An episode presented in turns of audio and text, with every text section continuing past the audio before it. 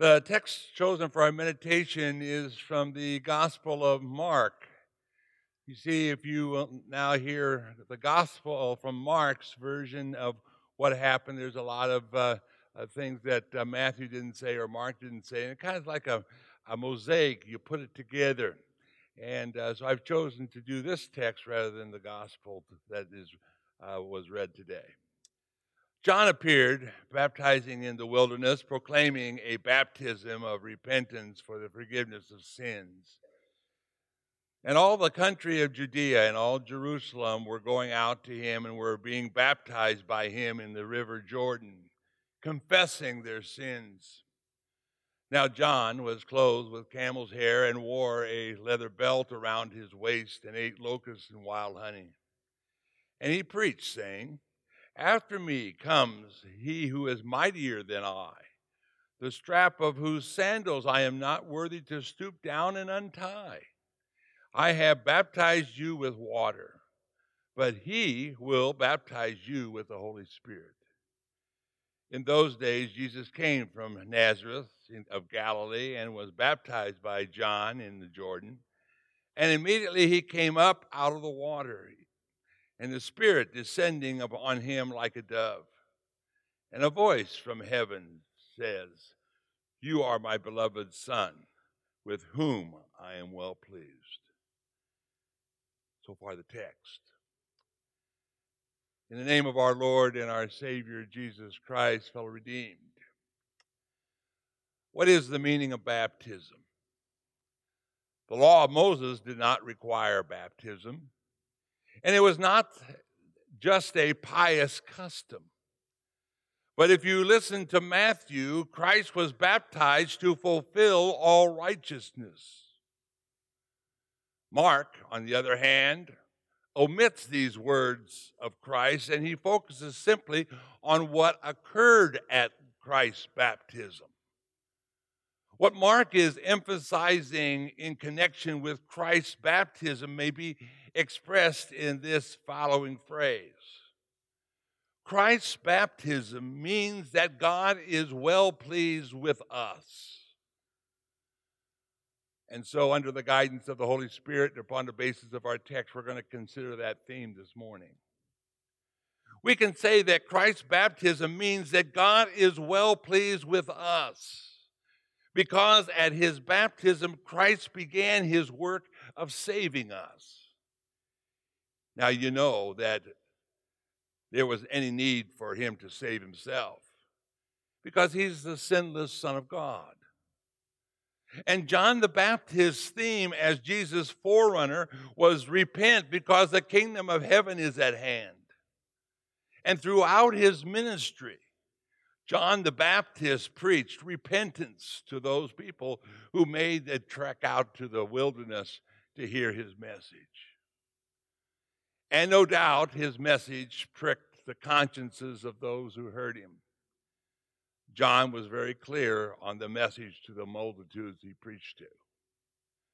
Jesus had no need to confess his sins as he as those who were baptized by John. Our text for this morning says all Judea and all the people of Jerusalem were coming out to him. And they confessed their sins being baptized in the Jordan River. Jesus came into this world holy, without any spot, without any stain. And so when John saw Jesus coming towards eh, him, eh, Jesus asked John to baptize him. And John admitted that he was not even worthy to untie Christ's sandals. A task that a humble slave in the home would do when guests would arrive. They would come and they would take the sandals off of the visitor's feet and then wash their feet as a gesture of welcome. And John felt so humble before the presence of that sinless Son of God that he thought this even this most humble task of removing the sandal was too important task for him to do. And instead of John baptizing Jesus, John thought that Jesus should be baptizing him. Christ began his saving work by taking our sins upon himself. Not only ours, but the sins of the whole world. Here's the Son, uh, the sinless Son of God would be sin for us. He would take upon himself your sins and mine and whoever would live on this earth. And that payment felt due in that Garden of Gethsemane and on Calvary. You remember the story very well. In that garden, when he went to pray, he felt that he felt the weight of the world's sin as he prayed to his heavenly Father. And the writer says that his sweat was just like great drops of blood. And then he asked his father if they could remove that cup from him, but yet he says, Not my will, but thine be done.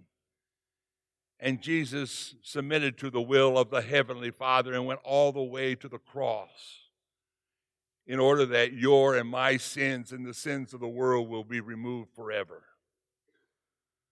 And on that cross, his burden was heavy. An agony, of course, that no one has ever, ever known. And on that cross, he cries out, My God, my God, why have you forsaken me? Here, his own father forsook him, left him alone with the weight of the sins of the world upon him.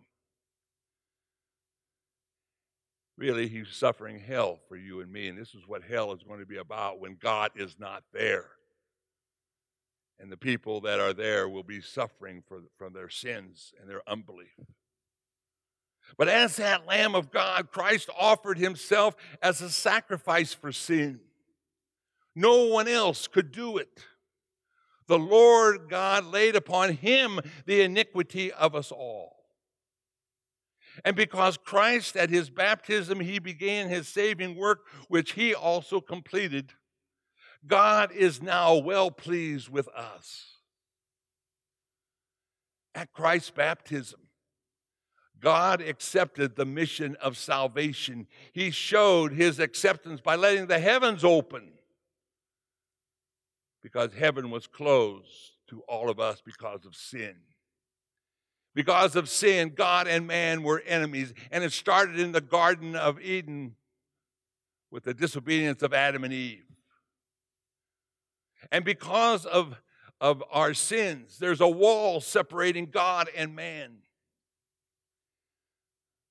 Most all of us here know very well the importance of 1989 when we rejoiced, not only we, but in Europe and all over, when that Berlin Wall was torn down.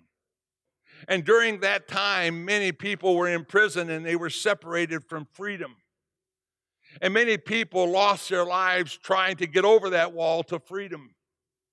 Many died seeing that wall that separated east and west before it came down. Well, that wall that separated God and man was far more devastating than the Berlin Wall. Here we lost our freedom of being in communion with God. And because of our sin that we could look forward to is spending a, an eternity in hell. And yet God in his love came to rescue us. God, in His love, sent His Son Jesus to love us and to pay for the sins that was wasn't His. And at His baptism, Jesus was going to begin that journey that would take him all the way to the altar of the cross. That wall that separated God and man came crushing down. And because of what Christ has done on the cross, now we have free access to heaven. We have free access to God. We can come to Him knowing that we are His adopted children, members of His family, and He will listen to us and He will, he will hear our petitions and our needs. And then as the time gets older, or shorter for us and we get older, that hope is there at our deathbed that heaven is not closed, but it is open for us who can enjoy the blessings that God has stored for us because of Jesus. And God showed the, He accepted Christ's work by anointing Him with the Holy Spirit and with power to carry out that work. St. Luke speaks this in Acts when he says, God anointed Jesus from Nazareth with the Holy Spirit, beginning in Jerusalem. He went around doing good and healing all who were under the tyranny of Satan because God was with him. Because Christ received the Spirit of God at his baptism, he confers that Spirit on us. Through his Holy Spirit, we are brought to faith. Our baptism is the effective means of regeneration by the Holy Spirit. Think of the blessing that we have in baptism. What a miracle that takes place in that young child in, at the font. Oh, ever so silently when the pastor sprinkles the, uh, the water and says those wonderful words I baptize you in the name of the Father and of the Son and of the Holy Spirit. And that visible means the water and the word, the Holy Spirit comes in that individual's heart and he becomes a child of God. What a miracle that he has taken in our lives. Once we were in darkness, once we were blind to the word of God and, and his power, once we were groping in a world of sin, and yet God came in our lives through the washing of holy baptism and we became his child. And through the washing of holy baptism, we are now a new creation, wholly alive in the family of God. We are new creatures who, out of love and appreciation for all what God has done for us, live a life that is pleasing to God. Through our baptism, we have the assurance that the Holy Spirit has worked faith in our hearts Jesus Christ, we have the assurance that eternal life is ours. And God showed his acceptance of Christ's work by calling Jesus his beloved Son. I would say that God was very proud of his Son on that day and about the work that he was going to begin. Which of us as parents can relate to that? There are, very, there are times when we're very proud of our children and let them know it. Might be at their graduation, it might be at the special task that they did at school or whatever happened in their life or sports or whatever, you name it. And we let them know how pl- proud and pleased we are.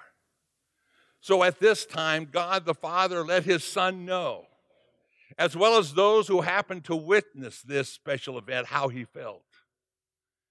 In Christ, we are God's beloved children. And through Jesus Christ, we can approach that throne and call God Abba Father. How wonderful it is that we can come to Him in prayer and seek and tell Him our innermost concerns.